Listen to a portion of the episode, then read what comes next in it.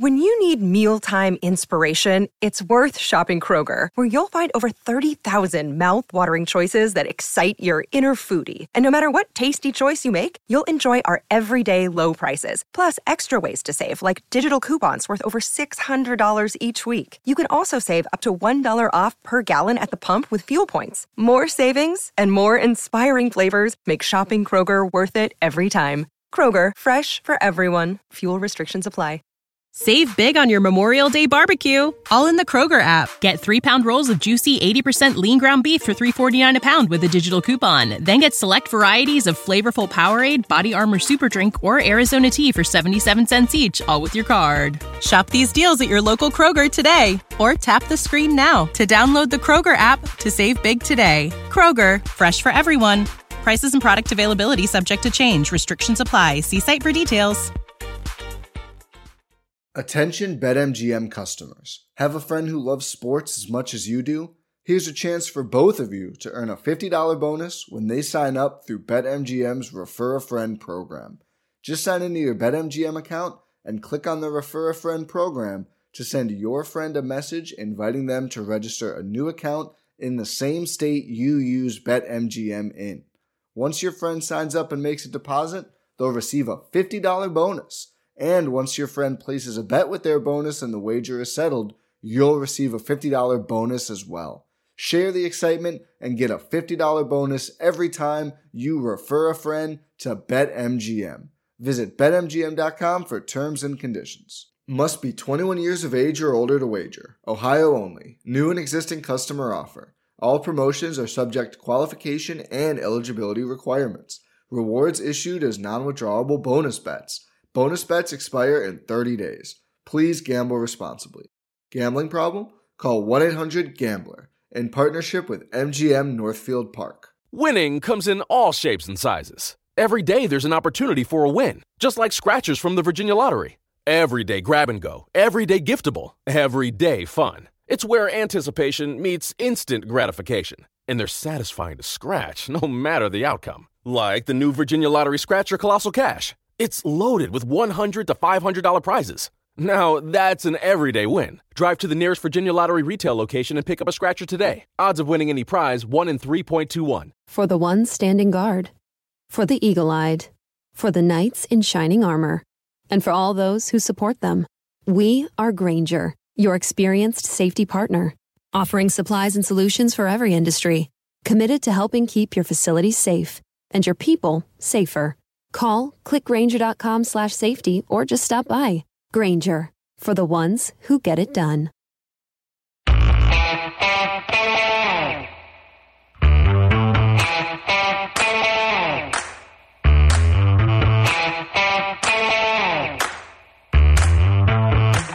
All right, it's film study once again for Sunday, August 11th, as we're going to look back at preseason week one. And this time we're going to take a look at the offense. Lots of talk about Lamar Jackson, Miles Boykin, and some other guys. Ken McKusick, how you doing? Life's good, Josh. How about you? I'm doing well. I like this uh, rotating of uh, co-hosts that we're adding to the show each week. That's been a lot of fun. And we've got Ivan Evans with us tonight who you may be familiar with his YouTube videos. You may not. Uh, either way, we're really excited to have Ivan join us tonight. Ivan, how you doing? I'm doing fine. I'm, I'm glad to be here. Ivan joined us for the Ben Powers panel discussion uh, a couple months ago. That really went well, and uh, Ivan had great insights. We were very lucky to have four people with very different ways to look at offensive line play, and really appreciate Coach Evans' viewpoint. I'm glad to be here. I love talking O line play. Just love talking uh, football. Period. All right, we're gonna have lots to talk about on the O line in particular this uh, this episode. Uh, remember, before we roll into the details and all, let's just remind everyone of the new website to be to be visiting and sharing, promoting, letting everyone know that you now want to go to filmstudyravens.com instead of the old site for all of Ken's uh, writings and all these podcasts. So share that, spread the word, and uh, help us grow. Filmstudyravens.com. All right, thanks, Josh. All right. You want to? Uh, I guess the story of all going into this game, the whole story was Lamar Jackson. At least, at least the the overwhelming big pop culture story going into it. I know I know you two, and you guys love the O line play, and I know you guys are excited about Ben Powers. But the average fan, it's all about Lamar Jackson and what and what he's going to play like this season, and will he grow? Right. Well, it's it's true.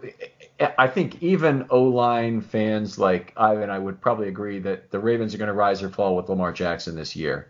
And if he has a big year, they'll be they'll be fine. And uh, you know, I just love everything I have seen so far in terms of maturation, in terms of his uh, field awareness, in terms of what we saw in the first game of a willingness not to run the ball. We're going to talk a little bit about that. Uh, you know, just definitely there's been progression in multiple areas, and I think he spent his offseason very well. You can see his his progression um, just on one simple play, the the pass to Chris Moore you see him look at I don't recall which tight end was in the game, and then check off to Chris Moore and actually throw a good ball where Chris Moore could catch and run. So his progression, you know, from last year is shown just in that little bit right there. We're talking about that yeah. very first boot of the game on the second, first or second play. I think they might have had a two-yard loss on a run. Then they then they had the boot right, and and it was he didn't take the first level. He went to the second yeah, level. Right. Yeah. More, Chris yeah. Moore got maybe 20 or so yards on it. Mm-hmm. He now, pulled out another tight end and went on his next read clearly he was told not to run for preseason week one.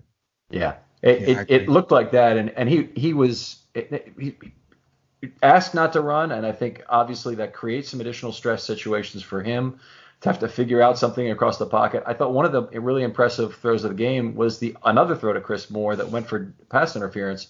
He went all the way across the field. And he mm-hmm. must have seen something, and the defender obviously had to commit pass interference to keep him from catching the ball, so that's good.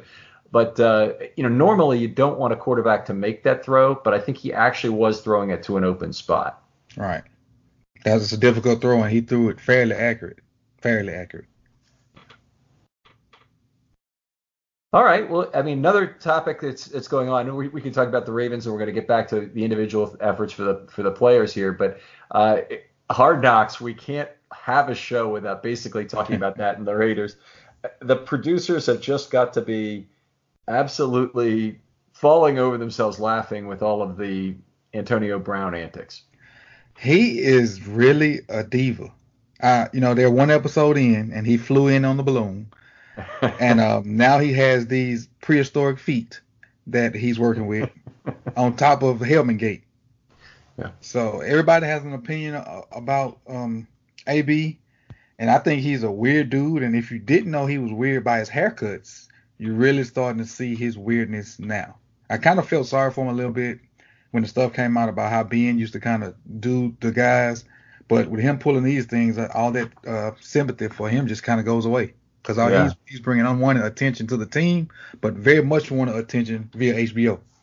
Yeah, there you go. And I, you know, I, I, certainly hope Hollywood doesn't have any of this in him, but uh, uh, you know, hopefully it's not a not a distant family uh, thing there that he's inherited in some way. Anyway, uh, I, the the best meme I saw about it was one. Actually, I don't know if this is, is, is technically a meme, but this comment on Twitter I saw about it was that he threatened to retire because the chef at the Raiders facility had refused to cut his peanut butter and jelly sandwiches diagonally instead of straight across. anyway, lots of uh, lots of funny stuff. Anyway, Ivan, before we get into everything, why don't we mention right now up front where do they find your uh, your, your YouTube channel so they can watch all your offensive line analysis? Uh, YouTube is Sip the Tally, and just go on YouTube, type that in, Sip the number two Tally, um, Mississippi to Tally. That's that's kind of my little mantra. And uh, on Twitter, it's uh, Coach Avis Nine, and I, I, post a lot of stuff on there, and that would take you to my YouTube page also. All right, great stuff. And I've watched the videos before, well worth it. You know, he goes back and forth on a lot of these. There's a lot of instructional component in there, and it's just great whether you're a coach or just a fan of offensive line play. So I highly recommend them. I want to talk about one particular hit before we get into the OL for this game, though, that I think really had an impact on the game. And we saw obviously Kenny Young take the huge shot to Minshew's chest. I almost thought it was going to be a penalty just because of the bounce of that helmet. Uh, but you can really see he, he went at him heads up, hit him square in the middle of the chest, dropped him back on one of the biggest hits we've seen by a Raven player since Bart Scott took down Ben in 2006. Mm-hmm. But it was a very impressive hit. What was? No, I'm sorry. Go ahead. No, what I was going to say was, as as vicious as that hit was, Minshew was kind of sort of off guard because he fumbled with the ball. So by the time he mm-hmm. picked it up, you know, it was nothing he could do. So had he saw it coming, he maybe wouldn't have looked as vicious, but it was definitely a uh, crowd pleaser. I think I jumped off the off the chair when I saw it because I didn't see it live, and um, it was one of those things that I kind of wish had happened about five or six years ago when he was torching us when he was a sophomore in high school. Did not realize he was down from that wave. That's interesting. Yes. Um, anyway, one thing really struck me about that. The Ravens at that point, I didn't really notice this until later when I was charting the game for the offense and for the for the individual play-by-play stuff, but uh, for the offensive line actually. But they had had one unblocked blitz before that play on 10 passes. Okay, now what I'm talking about is I'm talking about the Jaguars had run one unblocked blitz. Now let's talk about that a little because to scheme for pressure in that way in a preseason game is a little unusual. So one out of ten, that's not too unusual. Why is it unusual? Because coaches don't like to show everything they've got in the playbook in the preseason. They really want to keep you guessing. They don't want to have you advance scouting their blitzes before the season starts. And you know, they want to run them in their own walkthroughs and practices and obviously get used to them there. What we saw on the next 23 plays after the hit were six more attempts to rush the quarterback with a schemed blitz, and I, all of them were attempts and successful attempts, unfortunately, uh, to slip through to the quarterback either off the slot, from a linebacker, from safety, uh, and they were very effective at doing it. And and part of me says that was retribution for that Minshew hit. Normally, I think it's an unwritten rule that you don't show all your exotics during preseason for the uh, aforementioned reasons that you stated. But um, something had to happen to to where it'd be like, okay, since you're doing that, this this the game we playing. So, and that's what I think was retaliation for that. Almost like uh, in baseball, when you, you know you hit your guy, and then the other team hits the guy, and then we just have a back and forth. So, yeah. I think that's you know I agree with you. That's kind of what happened, and um, as an unwritten rule, you you don't really throw the kitchen sink at guys in in preseason. For one, you want to you know, have the the gentleman rule of not getting people hurt, but you also don't want to expose yourself to to people getting a book on you early in the year. Now, unless mm-hmm. you got uh, an ample amount of exotics, you can show that many. That's different, but then that's a lot of learning to do too. Yeah, yeah. All right. I mean, it was just one of those plays. Anyway, let's get to let's get to some of the stuff that I know we're we're just dying to talk about. That's this Ravens offensive line performance in this game, which I think overall was not terrible, but it certainly had its ups and downs. Uh, across the line in terms of what was going on. One of the things I like to do with preseason games is look at the order of entry of the players because I think that gives you a really good true reading on the depth chart. Mm-hmm. So we had it, it, They started at left tackle with Stanley, left left guard going across, Eluemunor, Skura, Hurst, and Brown. Now Yanda didn't play, so Hurst was in his place. Eluemunor got the start at left guard, which is of course the most hotly contested position. I don't think anybody's questioning about who's going to be starting the season at left tackle, center, right guard, or right tackle right now. There are some right. people who think maybe Skura should not be it, but I don't agree with that. I think that that's uh, fairly silly at this point. But but anyway, the left guard is the position where there's some question about who will start. Eluemunor got the chance in this first game, and he'd been running with the ones mm-hmm. during practice a fair amount. Now, as I scored his game, it wasn't particularly good. I've got to tell you, I went through play by play.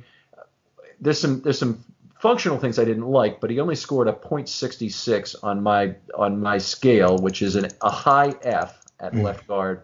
So uh, kind of a bummer of a game here, and he, and he's missing a fairly big opportunity. Right. He he, uh, he has a, a, grand opportunity, especially with um, Lewis being traded and um, uh, Young not playing. So now he he's going to get a multitude. He's going to get Hurst's reps, and he's going to get the reps that Lewis would have got on top of um, being in front of Powers. So he has. He, it looks like it's his position to almost lose him and Hurst, but um, I don't think the, with the uh, the way he showed uh, Thursday that it's going it's going to happen. He has to improve. I don't know if it's uh, not knowing what the players are running or the guy was just physically beating him. Uh, I, am sure he knows the, screen, the scheme because he's been there a while. So mm-hmm. he just got to make the most of the opportunity and, and, definitely do it before Powell starts to gain knowledge of the system. Because I think Powell was sitting in waiting in the weeds, just learning, learning, learning. Hopefully learning from Yanda. And you know, once he gets in that spot, it's maybe hard to see them. We'll, we'll get back. We'll get back to Powers in a second, but I did want to take you through the scoring on Eluemunor here. Okay. Uh, he had 35 scored snaps as I had it, missed six blocks, uh, which is a lot for 35 snaps, particularly at guard. The, the, the, you miss more blocks on the outside because it's harder to contribute on the backside of run plays as a tackle. Uh, but but as a guard, you really have an opportunity just about every play to, to make a block in, in, in the way that I score them. Made two blocks in level two and delivered one pancake. Those are good things. Connected on two or three pulls. That's okay at guard. Uh, maybe about 70% would be normal. Um, he had a nice, well maintained block of good in level two, which was his solo highlight in this game. However, he also gave up parts of two pressures and he gave up a big quarterback hit on a stunt that I gave him two thirds of the charge for. So when you get all through that, and it's 35 snaps only with the misses, uh, it's 0.66, and that's a high F at guard. 67 is actually what he would have needed to to get a D minus. Mm-hmm. Now, not the end of the line for Eluemunor. Certainly, people have mulligan games uh, during a year, but the the functional thing, I don't see him doing well, and not nearly as well as Powers is. He's a very big man, right. and he's not taking the time to lean on his opponent the way that Powers did. Right. He he has to use that size to to basically to his advantage. Because uh, once he, he can if he can lock in with guys, he should have no problem putting them or uh, leveraging leveraging them where he wants them. But he's not doing a good job with his hips, not doing a good job with his feet to getting in position to maintain blocks. So do you think he's well, let me ask you this. He played tackle pretty much exclusively last year. I'm not saying he didn't play some guard in practice, but his in-season reps were at tackle. 19 snaps at the end of the Carolina game, then he played the whole Pittsburgh game. He actually played pretty well at tackle. Mm-hmm. But but now moving back to guard again, obviously he's he's had time to practice, so it shouldn't be like he's in a poor spot. But he almost looks like a tackle playing guard to me now because he likes to keep people at arm's length rather than get to the body. I, I can agree with that. His um the way he's blocking on runs is almost like he's just leveraging guys out of out of holes instead of moving them out of the holes. And at tackle you can kind of kind of do that with as wide as the ends are. But it, it I, I, can agree exactly what you're saying. He looks like a, a, tackle trying to learn how to play guard again. So maybe that will be the reason he gets a mulligan, and, and, and we, you know, well, they, the coaches, give him a, a chance to try it again. But um, he it needs to happen quick. Yeah, I, I agree. I mean, there's there's so many players for them to try out that there's going to be pressure for them to move on. Now, I did already talk to people who were at camp the last couple of days, and he's still running with the ones as of Saturday. So okay. that's uh, that's an indication he'll probably end up starting against Green Bay on Thursday. So we'll uh, we'll see if that changes. Now we, we, we did want to go on and talk a little bit about Powers, who I I was very impressed with. I thought he had a terrific game. Uh, as I give, I'll, we'll start with my scoring if that's okay. okay. That's fine. 29 plays, 27 blocks, only two missed. Uh, one was on that Irvin stretch left, and another where he moved to L2 and didn't make an effective block. But uh, anyway, 0.93 per play. Didn't have any pass blocking mistakes, and uh, or no, none that resulted in in a problem. Anyway, uh, it's an A without adjustment. And given the the level of players he was playing in that second half, there wouldn't be a reason to adjust because the adjustments are made for the amount above the replacement level of the competition primarily. And he didn't really he he was playing replacement level competition or even maybe a, a little cut lower. Right, I agree. He from the when I realized he was in the game and then I kind of honed in on him, I didn't I didn't see him make a mistake. I didn't see him overpower anybody either. I just saw him do his job, and you know whatever the run if the run was off him, he you know he sealed the guy and and opened gaps. And if it was a pass play, he kind of held his own. I think I saw one play where he was getting bull rushed a little bit, and he he dropped his anchor, and that bull rush stopped almost immediately. And um you know I was impressed because there there was nothing f- to see that stood out. So anytime you have a lineman that pretty much is invisible, yeah. I think that's good for him or good for the line as a whole. But definitely in this case, because I was playing for jobs, that was good for him for him to yeah. be invisible and not have a standout moment. Yeah, no news is good news. There's one other thing that I noticed about Powers, and this was very evident also from the game that I looked at from his college play against Texas, is that he really took his time in this game. I'd love you to go back and take a look at this particularly, Ivan, is is how he leaned on his opponents and he maintained those blocks to the whistle because mm-hmm. he's a guy that gets people angry. Whereas Eluemunor is very distinct stylistically. He tries to push people away and pinball that opposing defensive tackle or defensive end rather than than try and um, you know stick him on the body. But Powers very much leans on him, and I know we had some disagreement among the four of us, and, and I think I, I, I'm not sure where you were on this, but we had some disagreement among the four of us if if he was going to be able to maintain um, uh, good technique at the pro level, which would which would uh, keep his anchor as good as it had been in college, or whether he was beating lesser opponents. Right. Now, uh, this was I I saw some of the good things we saw in college, and I didn't really see any of the bad things that were pointed out by either Cole or um, uh, or by Michael Crawford on mm-hmm. our panel discussion. Now, I watched the game. Well, I watched a bunch of games with Powers because obviously I did the the breakdown on him. But I, I talked to somebody recently, uh, going back to one of those clips where, because you know that he played with uh, Cody Ford, mm-hmm. and um, you know I think they had two other draft picks on that, that line also.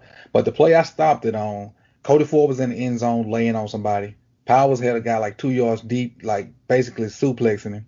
And um, the other two guys were basically, you know, all of them were blocking past the wheel. So it's like everybody else was stopped. Those four guys plus the center was still playing. Mm-hmm. So he, he has that, or whoever the O line coach is at Oklahoma is, has really put that in their mentality to play through the whistle, to not stop until you're almost pulled off a guy, and that mm-hmm. that'll help you know down the line for him because he has that nastiness in him. Yeah, I, you know we always hear that there's nothing more tiring than rough, rushing the passer. So the, it's the defensive player who typically gets more tired, and anything that offensive lineman can do to wear that guy out by leaning on him. You know, we you see that with boxers sometimes. Mm-hmm. And Ali in the in his heyday would have a have a boxer. If I remember in the Foreman fight, in fact, that, that he would have a mm-hmm. boxer under his arm for a while just to tire him out. And so, yeah, uh, really. Floyd, Floyd pulls those kind of stunts also. okay, Floyd Mayweather, we're talking yes. about now. Okay, all right. Uh, anything else to say about Powers before we move on? I just think by that stretch run of the season, he's going to be that guy. All right. Would you now they didn't give it to they didn't give it to Brown right away. Would you be moving up and moving on, given all the players they have to try out, given the fact that they may want to go back to Hurst, given the fact that maybe even Bozeman needs to get a shot if Powers can't do it against some of the top players? Would you would you give him the shot this week, or would you wait another week and let Eluemunor figure it out? I would give Eluemunor, Bozeman, and Hurst the shot before Powers, because he, I, in my opinion, with Powers being a rookie, if he's equal to or right up under those three guys, I go ahead and play him because he's the youngest and he he he'll, he still has a ceiling. You know, they may be close to their ceiling, but if uh-huh. he if he's equal to or right up under their level after giving those guys a shot, I go ahead and put him in there. That's why I say for that stretch run, he, I think he's going to be the guy.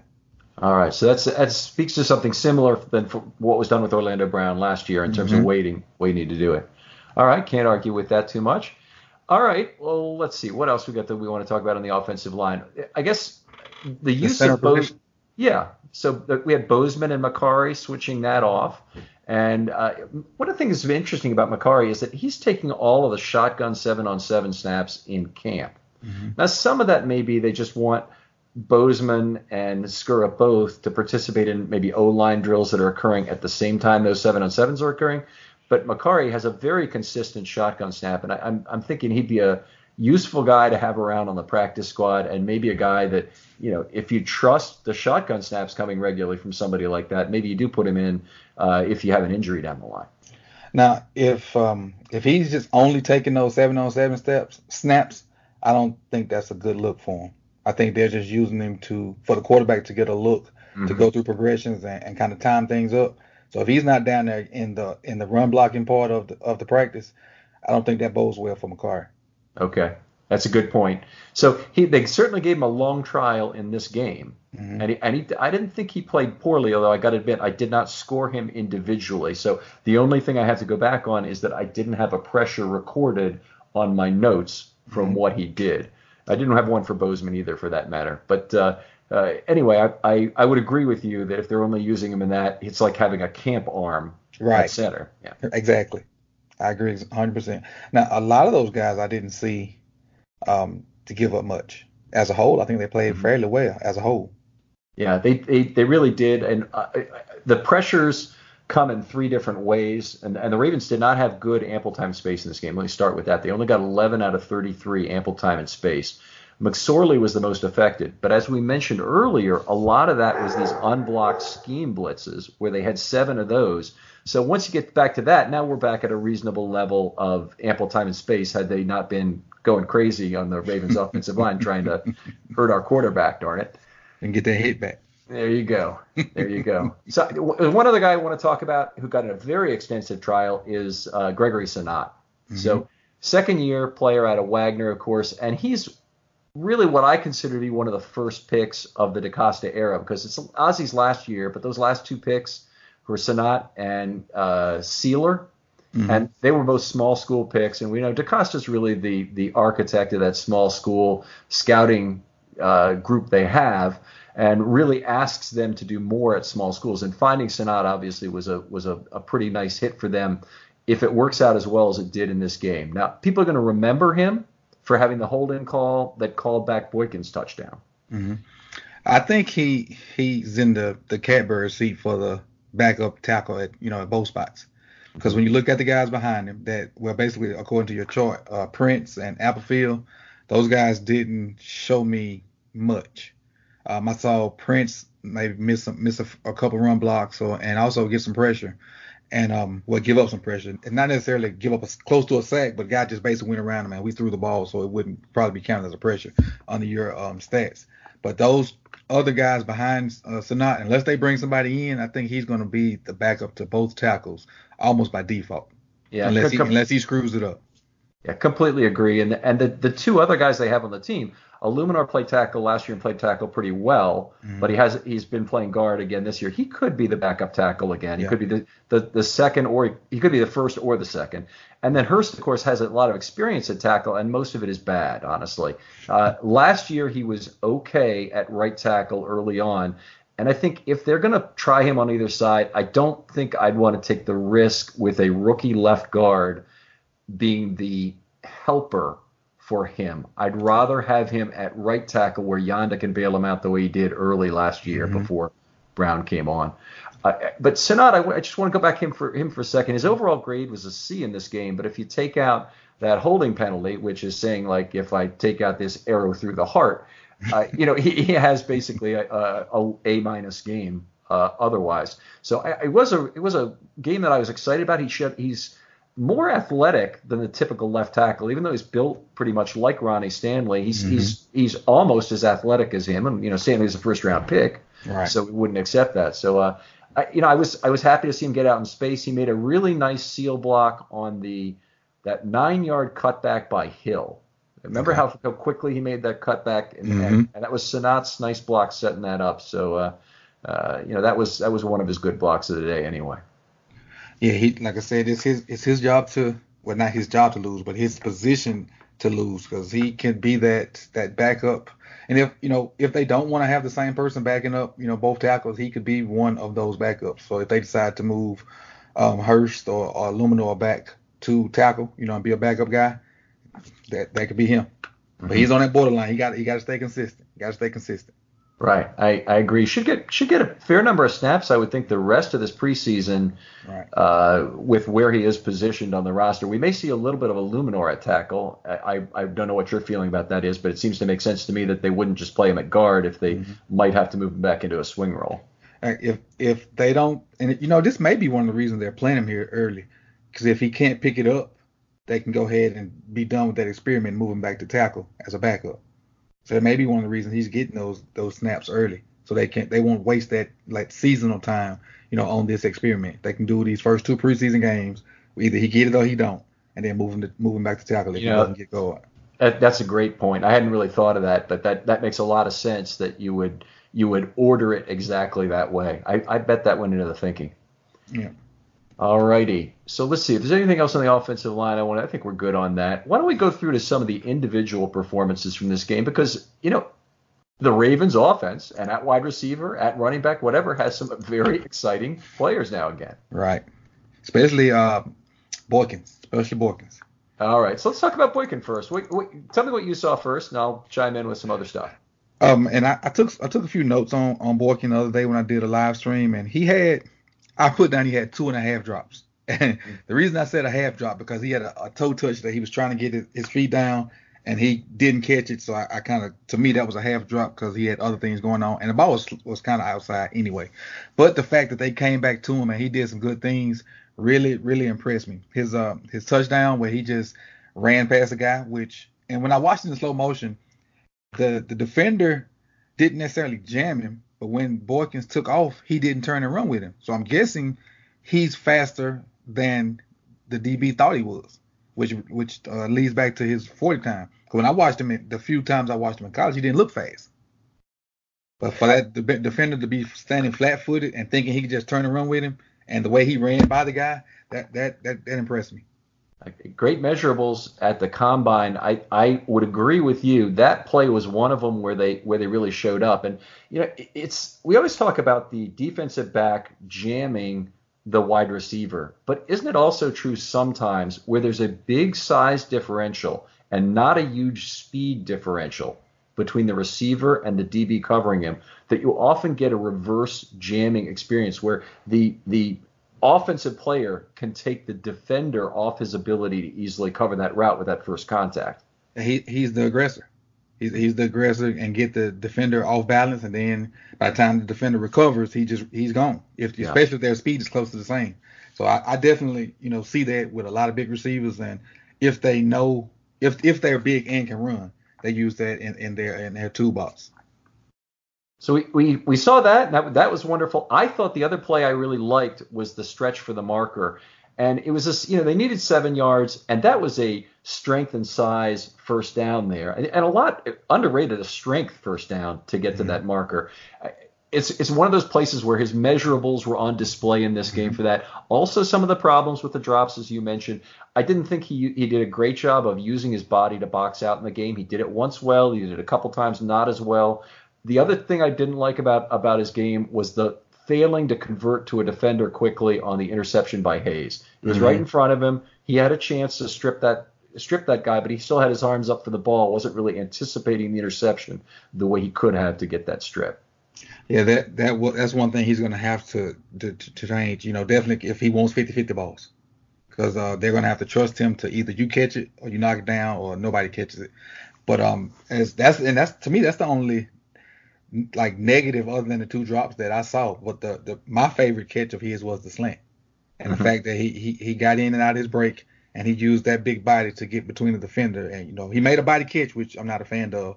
But the fact that he had he, he had enough space between the defender and the ball, I, I, I like that because it's it's gonna be hard to to take a, your left arm and wrap around with the right arm that big body. Yeah, so I was impressed with that. Yeah, there you go, and it's uh, that's exactly what that defender would have to do to stop a slant. That's not easy. Uh, otherwise, it's on the quarterback to really anticipate if a linebacker is undercutting that route, or if the or if a, a out, outside linebacker in particular is dropping to coverage and, and, and getting there. Exactly. All right. Uh, let's see. Was there anything else about him? I love the, the the catch on the sideline. Also, we really haven't talked about that. He he fought his way out of bounds after that 24 yard catch, and mm-hmm. for them, it's it's a tribute to both McSorley and Boykin because I think all the throws went to Boykin in that four play sequence or three play sequence. But he caught a ball for 24, then he caught a ball he caught the touchdown for 17 that got that got come back, and he caught a slant right before that for the seven. So it was three balls to, to him in that in that very very quick drive at the end of the half. But I'm sorry, go ahead. I was he definitely put me on the believing train. I was I was skeptical at first, but I see potential in him, and I you know I see a lot of potential in him, and definitely he cleaned up uh, those drops. But as a rookie, he's probably gonna have that, especially when he play in, in some stadiums that he you know just because he's going to be in awe of or play against some guys that you know he's played against, played with on Madden or whatnot. So I, I, he'll have some drops, but I think you know if he has less than eight drops in the season and plays a significant amount of snaps, I'd be good with that. Yeah, that's that's right. He should be in a position to catch a lot of balls, and I, I, he'll be. Uh, Crabtree had a lot of drops, but he Crabtree also had a ton of contested catches because he he doesn't have the athletic advantages anymore over the right. other DBs. But Boykin has those, and he's going to mm-hmm. be open a lot. Yep. Now, they went to him 10 times in that first half, which is just an extraordinary number of targets, including the one penalty that got called back. It was like nine official targets. Mm-hmm. Uh, do you see him as a guy who's going to get 120, 125 targets this year? No, I do not. Okay. Uh, the reason I say that because of uh, our tight ends and Hollywood Brown and um, Willie Snead. That's what that's. I don't think he's going to get that many targets because we have a plethora of guys that can catch the ball, and we don't have one stud that's going to demand the ball. That's uh, that's actually a very nice thing to have, is some uh, some ability to spread that around, and mm-hmm. I think I think that should help the Ravens run offense as well to have a bunch of guys that are dangerous in space and get that box spread out a little bit because it was tight last year. they had a whole seat in a box. Yeah, there you go. Um, uh, we don't have to talk about that as, a, as too tangential, but uh, let's get on and talk a little bit about Kenneth Dixon here in terms okay. of uh, of uh, his playing there. Now Dixon's in his fourth year, and he's on the margin of the roster. And the unfortunate facts of economics in the NFL are: when you're in your fourth year, you're going to be a free agent at the end of the year. The team owns nothing about your future except for the potential for a compensatory draft pick. I think we'd agree that Dixon is not the sort of player who would fit in, likely fit into the compensatory formula. Mm-hmm. So he's a guy who really has to make it on his own talent this year. And if somebody is equivalent to him or even a little bit behind, who's a younger player, they probably get his spot. Yeah. Um, my thing with Kenneth is if we keep four, he's still on the bubble. If we keep three, definitely he's gone. Right. Even though he, he, he changed his body some and he looks, you know, a little bit faster than he did when he caught the um, ball in the playoff game and got ran down. He um he looks athletic, even more athletic. He lost a little weight, but if you know on four, he's on the bubble. Three, he's cut definitely. Mm-hmm. So if one of the things we've been talking about in recent weeks is whether or not the Ravens were going to keep a fullback. So Dixon and Patrick Ricard's future may be intertwined there, and and Ricard having the extra year of uh, team control makes him a more attractive asset, quite possibly. So uh, I think Ricard's versatility is going to keep him on the team. And now, you know, if, if, it's up to those two, they'll keep Ricard with, you know, because he could play the fullback position, and he just had a monster game playing defense. He sure did, didn't he? That was that was cool as anything. I thought the other thing that was a good indication on Ricard uh, was that they're using him in a lot of different starting positions in those first four, five or six plays of the game. Mm-hmm. They, they, they split him out. They ran him as a receiver. They motioned him into the backfield, which is just having a pulling guard come in uh, freight train basically coming into the backfield right. of even Boyle's a big guy, but Ricard mm-hmm. is so much bigger and so much nastier that uh, boy, you love that. I did a, a, video about Roman's offense when he was with the 49ers, the year they went to the Super Bowl also. And uh, Ricard was the guy that came to mind because Roman had a lot of fullback stuff in there. And I was thinking we didn't have that body on the team. Uh, but Ricard is the guy that could make that work because that, that fullback in the video, he did a lot of pulling. He did a lot of um, catching balls in the flats, and he did a lot of isolation stuff when um I can't think who the who the tailback was that year for the Frank Gore, maybe. Frank Gore, but Frank Gore did a lot. He did a lot of running behind the fullback, and I can see Ricard playing that role because I, you know, unless he has a, a full preseason like he did the other night, uh, he's not going to get many snaps of D line because we fully kind of loaded right there. So there his go. role would be like a backup D lineman and full time fullback because we with with what Roman did at San Francisco, I, you know, we're going to need a guy that can do that, and you know, with our tight ends. Okay, the so only tight end that probably could do it is Boyle. Boyle, okay. We have a we have a group of listeners I think would love to see that video. So why don't you send me the link to that? And I'll make sure when I promo this this uh, show that we get out there with it and people can take a look at that video. Okay, we'll do. All right, well, let's move on. Talk a little bit about another player I thought was very exciting, Justice Hill in this game. Yes. Why don't you start? Uh, his burst is, is way better than I thought. I knew it was fast, but that guy that guy eight angles up. Um, he, he he he. I'm excited. I'm excited to see. I'm excited for the Ravens to pound with Gus and Ingram, and to give him a stretch play or to throw him a screen out the backfield for him to get a check down. Uh, that guy's fast, and he's he's not only fast on the track. He's fast with the ball in his hand. Get him, get him out in space. I love eats up angles. Tell tell the listeners what you mean by that, just to explain it a little bit. Okay, as far as eating up angles, uh, one play in particular, I don't remember when it was. He got the ball, he was in the flats, and there were two guys in pursuit of him that had what we would call in football terms the angle. So meaning if you run at a certain angle, no matter how fast they're going, you should meet them at a certain point. Where those guys took off at angles, and by the time they got to where they should meet, they were chasing they were behind the uh, hill. So that, that's what I mean. He, he's they misjudged his speed because he was so fast that when they got to the perceived meeting point, they were behind, so they had to turn and run up the field. So that that's eating up the angle. All right, all right, that's great. That that that play on the sideline was minus three plus plus 17, I think, or minus three plus 20, whichever it was. It was I think a 14 yard gain. Uh, just an outrageous outrunning of that linebacker and then a mm-hmm. cutback to beat the defensive back who, who misjudged things.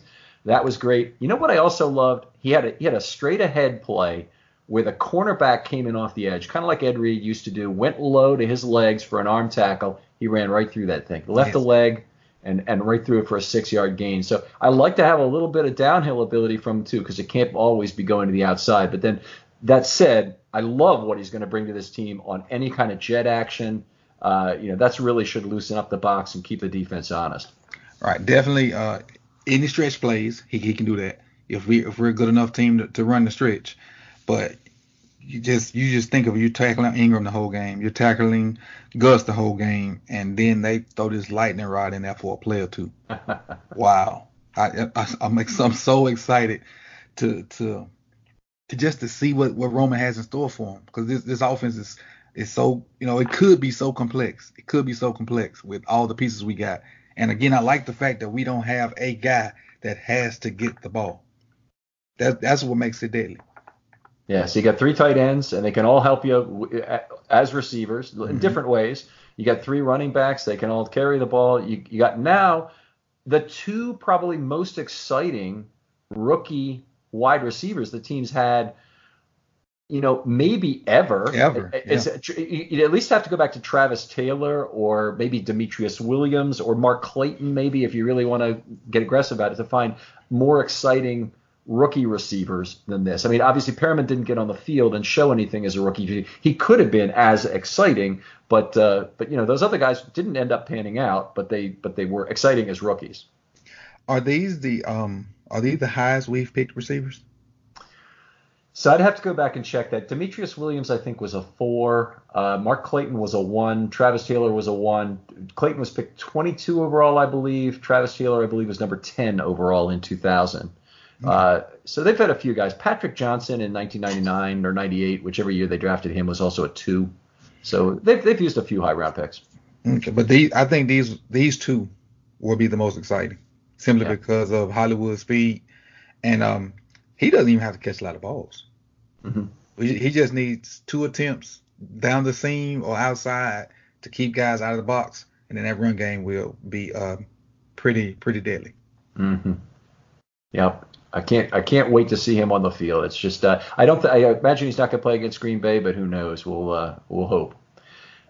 Okay, let's go ahead and Trace McSorley because obviously I didn't know what to expect from this guy, and he's been doing a lot in camp. They've been using him as a as a gunner coverage. Once I saw, I assume he's been used as a gunner also. That I have not observed that. So they've used him in a bunch of different ways, but he's just in a in a straight quarterback role here, more like Lamar Jackson of last year, where Lamar Jackson of this year is being asked not to run. That same constraint didn't seem to be on McSorley. I, I like Trace as a third string quarterback. I don't like him as a gadget guy. He's not big enough, you know, and I, I don't think he's big. He's not big enough as Taysom Hill. And I really realized how big Taysom was the other day when the Saints were on NFL Network. Taysom is, is he's a linebacker playing quarterback, and if we ask McSorley to do those type of things, that little body's not gonna hold up to, to NFL pressure. But what he did, I, I like what he did in the preseason game. Stood in the pocket, delivered it, and when um you know things broke down, he, he got out and used his legs. And he did have one. I think he had the interception where he stared the guy down. Mm-hmm. But I like the fact that he stood there and delivered the ball and tried to play quarterback and not be uh a- athletic quarterback. He was a quarterback that was an athlete. Yeah, that was I was impressed by that and how he got rid of the ball under pressure because as I mentioned, they only had seven out of out of uh, 22. I, I think it's 11 out of 33 overall, but only seven out of 22 while ATS while McSorley was in at quarterback mm-hmm. and that included five of those unblocked pressures. So uh, he really took the brunt of the hit on Minshew retribution, if you want to call it that. right. The other thing I liked was that he ran the no huddle well. Yes. And, you know, he got up there, up to the line of scrimmage quickly, plays called, boom, boom, he threw. He threw outside the numbers fairly effectively. You know, not everyone. He, he I thought he should have been flagged for uh, intentional grounding on the one play where he threw the ball 30 yards over everybody directly from the pocket. Right. But he, he also threw well outside the numbers, and obviously that was a problem with Jackson last year. Uh, you know, in terms of accuracy there, but he was right on the sideline on those throws. One to Scott, one to Boykin. The pass interference call on uh, Floyd down the right sideline. Those mm-hmm. are all mm-hmm. McSorley. So good throws. He, he, did a real good job of, like I said, standing there delivering the ball and playing the quarterback position, and didn't look like a gadget guy to me. All right, all right. Do you think the Ravens are likely to keep three quarterbacks? I think no. I think he will be a um, practice squad guy, and um, hopefully nobody comes claiming him. All right, I'm. I do a little. Well, depends on that thumb. Depends on how well that thumb is. RG threes, and um, I, you know, and if he doesn't, I, I just think he's gonna be a practice squad guy. We we okay. kept three last year, did we not? We let's see. I have to think about that. Yes, and uh, when when uh, RG three, Flacco, and, and Lamar, of course, we're all on the same team at the same time. Is it is you know, one of the things I've been thinking about with, with the injury to RG3, you hate to use your IR DTR designations, and you no longer have to designate them in advance, but you still have to use them when they come off IR. Mm-hmm. Would this be something where you'd leave RG3 on IR until he's needed? Now, you, you can't bring him off before I think week 9 mm-hmm. and then hope it works out with Lamar, or you work through it with McSorley if it doesn't and then you bring RG3 off at that point if you need it. I didn't think about that. I didn't think about that. Or or you can IR McSorley for a, a, toe injury. There you go, and then bring him back if you if you if you lose one of those two. Exactly. So I, I, didn't think about that, but that's a that's a great point. That's part of that stash um, that the Ravens have been so so well known for. It just seems with their depth this year, they're probably going to have some of that happening at various positions. Let, us move on though. Let's, let's talk about. I'm sorry. Wait, let's take a uh, let's take a quick break right here because one of you guys' mics is, is acting up. So let's fix that mic and then we'll come right back. All right, we're back. We got the mic stuff straightened out. So let's just, guys, let's just jump straight back into it to Chris Moore, another guy that we're waiting to see. Like, is he a real sustainable receiver? Sure. Well, I'll start on Chris. Uh, as a fourth year player, again, a guy who has to be fighting for his job, although he has a lot of positives going on, being one of the Ravens' best special teams players. And also, the thing he has shown to me so far last year, obviously, and then and then in the game uh, Thursday night, is a, a, terrific catch radius. He's the guy who can go get it wherever you throw it, even if it's off target. I agree. His his catch rate is, is, is good, especially to go along with the speed that he has. He's great on uh, go routes. He's great on post routes. He's great on that that long over route that he got the pass interference for. I do have a problem with his intermediate routes though. Uh, okay. Last year he he would like let's just take a dig for instance, a deep end, uh, ten and in. He would uh, get his ten yards, but instead of cutting that at like eight or nine and then cutting across that ten, he end up at like twelve or thirteen, which would bring the safety down. His routes were were he would drift in his route, so to speak and that mm-hmm. gave the DBs uh, potential to knock the ball down or undercut it. And that's why I said um, I didn't think Chris would was a great receiver, but he's great in certain routes. And if he and he could have improved in those routes. I just hadn't saw him. I haven't seen him make those routes in the, the preseason game, and I haven't been vivid uh, to much uh, camp video. So if that was one of the things he was bad at last year, I'm not saying he's bad at it right now because I haven't seen you know enough film, but if he gets to be a better route runner on short to intermediate routes, he can. He's definitely going to be on the, on our team to, uh, you know, maybe even one of the starters. He, he doesn't have the same kind of big body that Boykin has, or that you know some of the really large receivers have, any of the tight ends for that matter, mm-hmm. in terms of being able to be that slant guy. But I guess one question I have is if you have a guy who's known as a lazy route runner or a little bit of an a inaccurate or half step route runner, is is more a guy who you could convert with the proper coaching to run that hitch so that the back sh- always know the back shoulder throw is there. Because if he's a guy who you fear on a deep route, he mm-hmm. can be the guy you fear on the hitch route as well on the sideline. Yeah, that that normally goes hand in hand with guys that can run. They have DBs that normally want to play off of them because they don't want to get beat deep. So a hitch is is their um, counter to you know to the deep routes. So definitely I can see him being a being a hitch guy, especially if he's on a single receiver side and they don't want to give up a deep ball on the slant or a post or, or even a goal like that. Okay, so, so on the single side, less likely to have his safety on his side of the field. Then Mm-hmm. more likely to be playing a guy on an island over there. Okay, gotcha. All right, uh, wonderful. Anything else about about the? We I think we talked about some other Moore's other plays earlier. So why don't we just move on here? Jaleel Scott, another receiver, and boy, what an odd preseason game. We're talking about so many Ravens receivers. How cool is this? But He was he got what I won't say garbage time, but I didn't really see Scott much when the game kind of mattered. Even though I know you all of them out there. Go ahead. I can tell you exactly when it came in because Maureen keeps this wonderful chart for us during the preseason of all the offensive players by drives and substitutions. So he came in on the first drive of Q3 as a substitution, and then uh, I'll have his number of snaps for you here in a moment. But what did you see?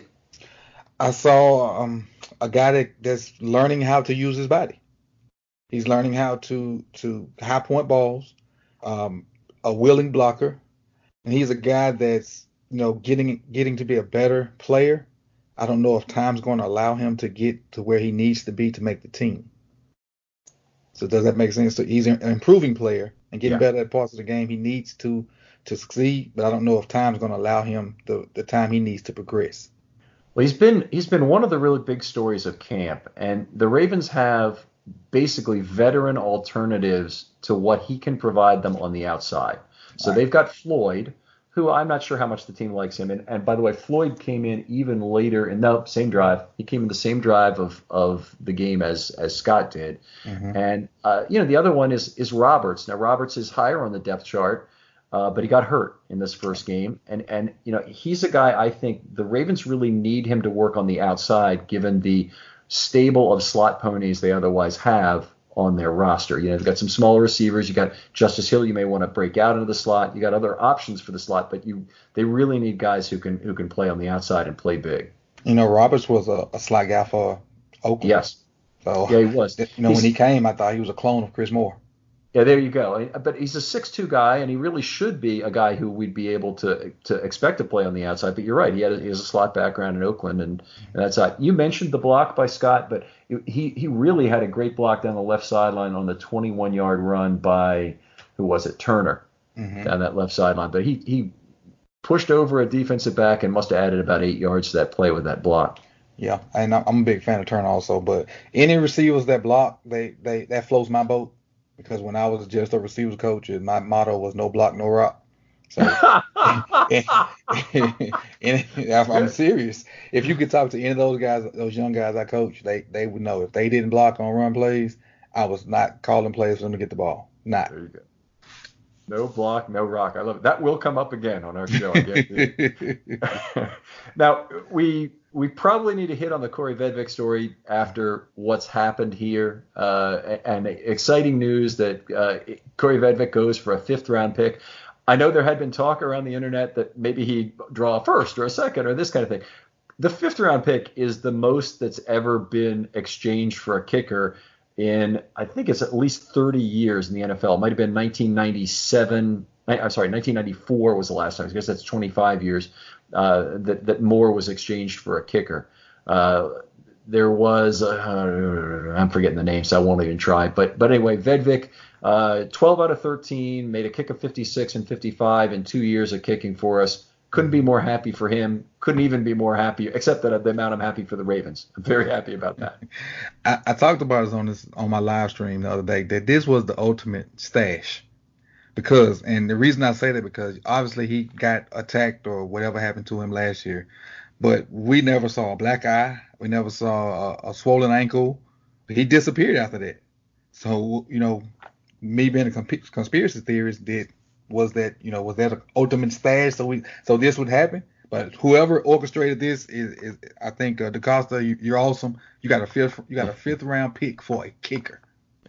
It's a, it's a it's a great price for the kicker. But just just I don't think there was a conspiracy going on. I really do think this happened, and there was a police report, and there are other things going on. So I think there's there's enough evidence that it really did happen. But but it was There's a much better ways to hide someone than to come up with an assault.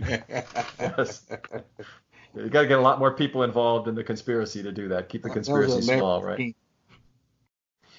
All right, now we, at this point in the show, we usually go through the offensive MVPs, and I, I, I go three, two, one on mine, and, and you can play along, uh, Ivan, and, and, tell me who your number three guy was. Um, my number three guy, and I'm bringing off the cusp, is um, I'm gonna say Powers. I'll say Powers, and mainly because he's one of the guys I, have been I've been wanting to see play, and um, you know I didn't see much of him because you know he did his job, and when you do your job, you're like we talked about earlier, you're kind of invisible. All right, my, my number three guy is Boykin. I while I think he played a good game, I think it was more about what we saw of the upside he could have, and you know what he flashed in terms of potential in this game as opposed to actual results from it. So while I gave him a plus two in my in my grading, which would would say he took the biggest jump of anybody, uh, he he really only is the the third MVP of this game. Still very good though. Agreed. And um, I'll bump, go ahead and start with number two. My number two will be Boykin, but simply because of you know he showed the ability to bounce back and not let those early drops like keep him down. He came in and made plays, even though he had an interception called back. He basically did his job on that on that play. Uh, the slant, like I said, I was impressed with earlier, and you know his overall effort, you know, just to go out there and show that you know he can play. Because you know a lot of people did not really like the pick, you know, me being one of them, but he's he's he has changed my mind, and he's going out there doing his job. And at, with ten targets, they're really you know trying to see, hey, can you play for us, and, and can you play right now? Yeah, it's definitely exciting to see him be that much a focus of the offense. My number two guy is Powers, and I'll just say that the the one point I want to reinforce from earlier is that I really love the idea of having another lineman who will lean on the opposing defensive line and get them tired. The Ravens should dominate snap count again if their offense is as good as it appears to be, and if their defense continues to play smart rotational football and be as effective as they were under Martindale, or anywhere really near as effective as they were under Martindale last year. And if that's the case, then it's going to really matter that opposing linemen are tired. Can I ask you a question about Powers? Does he display that same trait from uh, Orlando with them playing both at Oklahoma? Both of them kind of got that same coaching mentality because I know Orlando leans on guys. So yeah, know, two two of the five guys could potentially be from Oklahoma. Yeah, or, I mean, I'm not sure if it's based on Oklahoma, and, and we had heard from the past that Orlando Brown was a guy who his father had gotten on him a little bit for not being an aggressive enough, physical enough player, not using his size as well. Mm-hmm. Powers, I think he's just a nasty son of a bitch. Mm-hmm. So he's he's just a, he's done a really good job. I think he is maybe in a different class in terms of how much he leans on an opponent. But but Brown is getting better at using his size. He certainly uh, you know has displayed athleticism that we didn't know existed. I think last year. What you would agree, right? Mm-hmm. I definitely agree. Who's your number one guy? Justin Hill. All right, good Justice choice. Is my number one guy. Um, his burst, his his ability to be a fast football player, and not just fast the 40. Really, you know, and I knew he was fast because I watched the game between uh, uh Oklahoma State and Oklahoma because you know three of our guys, our rookies were in that game, and he showed burst in that game too. But for the, to have that transfer to the NFL um, with a little added poundage on him, I'm really excited about what he can do uh, as a change of pace back. All right, that's a that's a great pick. I'm going to give it to Chris Moore because of what he did for the offense in general. A 30-yard catch, an 18-yard catch, and a 17-yard pass interference play from his own personal perspective. I think he answered a lot of the questions and is now very likely to make this team. I would have said it was 90% before. Now I think it's very close to 100 after this mm-hmm. game uh, game one. I agree. I, I, think he's a lock and potentially a, a starter now. All right, Josh, how are we doing in the mailbag? Yeah, let's get to the mailbag a little bit. Your chance to get involved with the show and steer the show. Uh, you can leave your questions on Twitter using the hashtag Film Study Mailbag, and I'll find them there, or comment over on uh, FilmStudyRavens.com, and I will pull them from there. Uh, first one up, we're going to go with Bart, who is wondering, what do you handicap as Senat's chances at making the team? Okay, I'm going to give a shot. I'll give you a, give you a chance to think about it, Ivan. Um, I'm going to go with maybe about 65% right now, and and a lot of it comes down to whether or not they're going to keep eight or nine linemen, which is a function in general of depth across the roster. Now, the guy I think may actually be make trouble for Senat uh, isn't really one of the other offensive linemen. I think they could go with a surprise cut I think the guy who could who could make it difficult for him to make the roster is if they really believe a player like Ricard can be an emergency offensive lineman.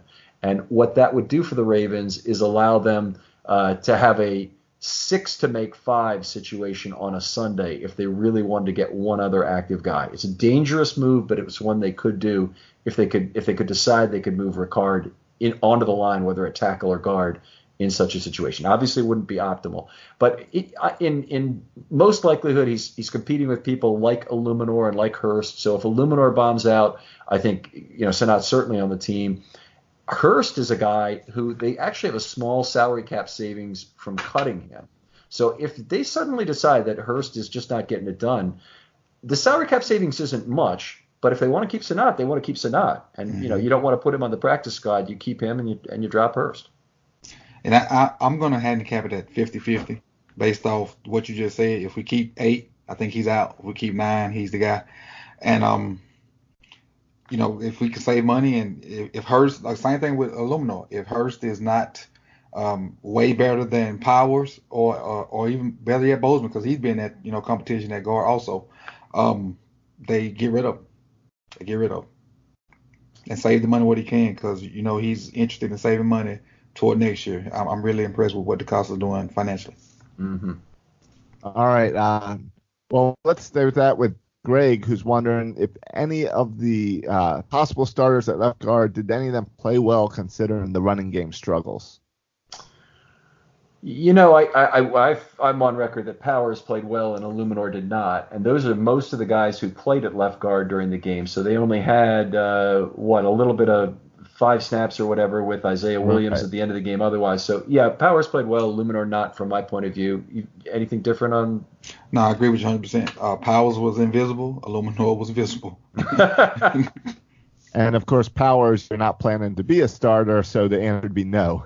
As far as is there any possible starters that played well? Oh, I think it's possible that Powers wins the starting job. Certainly at some point this year. Yeah. Mm-hmm. Okay. I, I agree. Also, I think only reason he doesn't start is to give those guys a chance to concrete win that job. But I think they're going to be pushing for him to start, kind of like what Brown did last year. All right.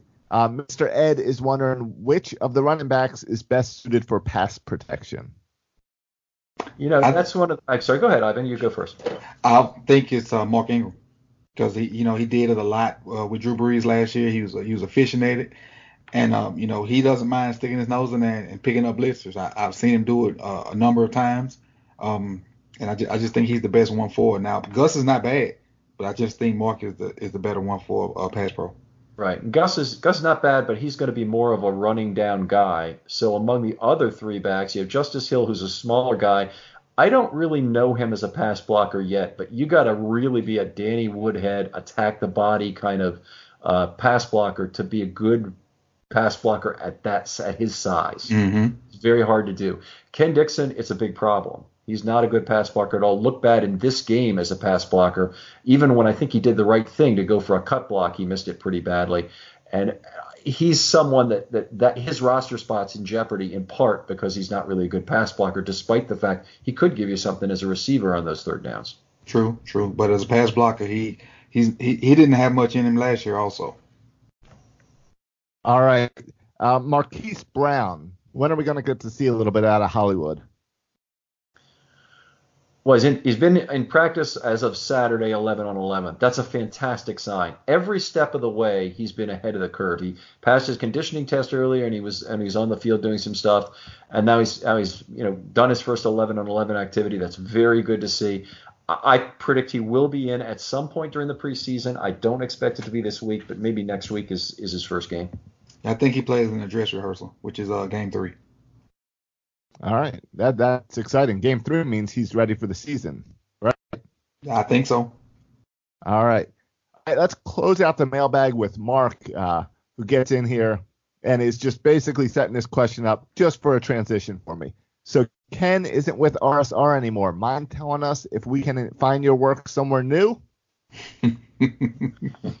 yes, we, by all means you can. It's at Film Study Ravens on Twitter and filmstudyravens.com uh, as the website. So uh, we have the uh, uh articles there, the podcast there, and uh, also ability to comment and interact and and uh, set up for any responses that will occur on the podcast.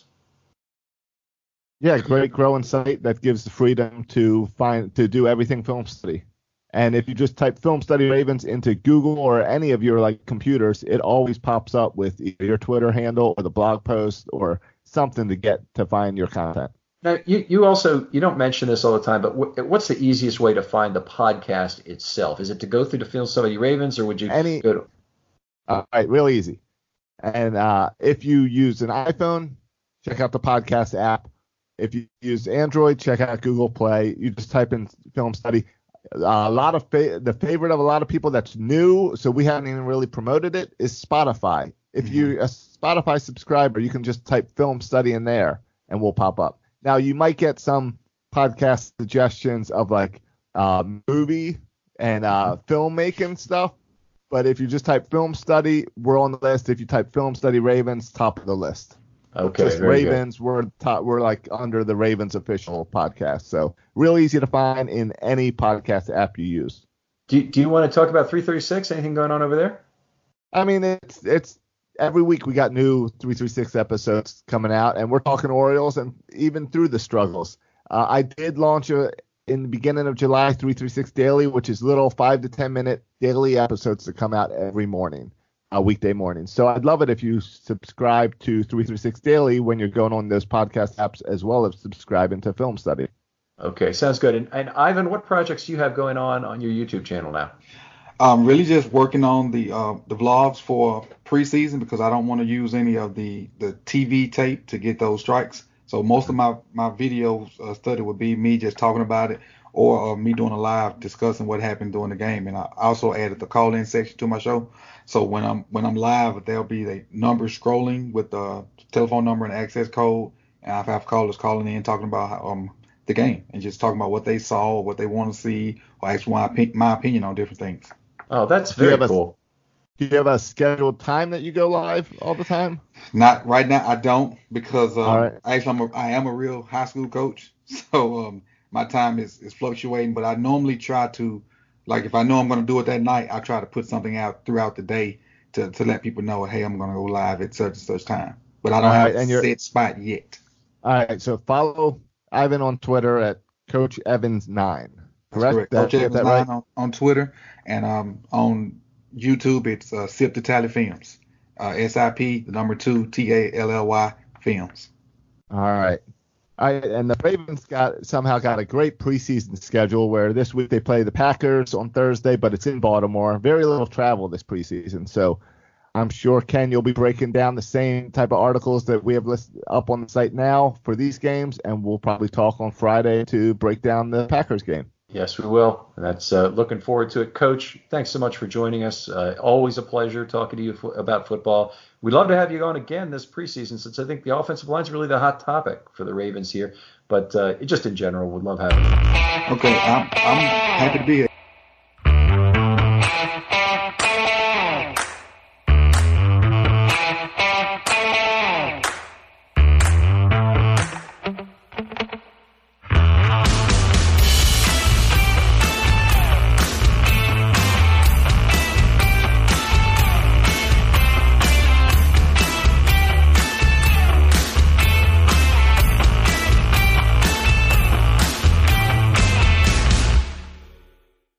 Winning comes in all shapes and sizes. Every day there's an opportunity for a win, just like scratchers from the Virginia Lottery. Every day grab and go, every day giftable, every day fun. It's where anticipation meets instant gratification, and they're satisfying to scratch no matter the outcome. Like the new Virginia Lottery Scratcher Colossal Cash. It's loaded with $100 to $500 prizes. Now, that's an everyday win. Drive to the nearest Virginia Lottery retail location and pick up a scratcher today. Odds of winning any prize 1 in 3.21.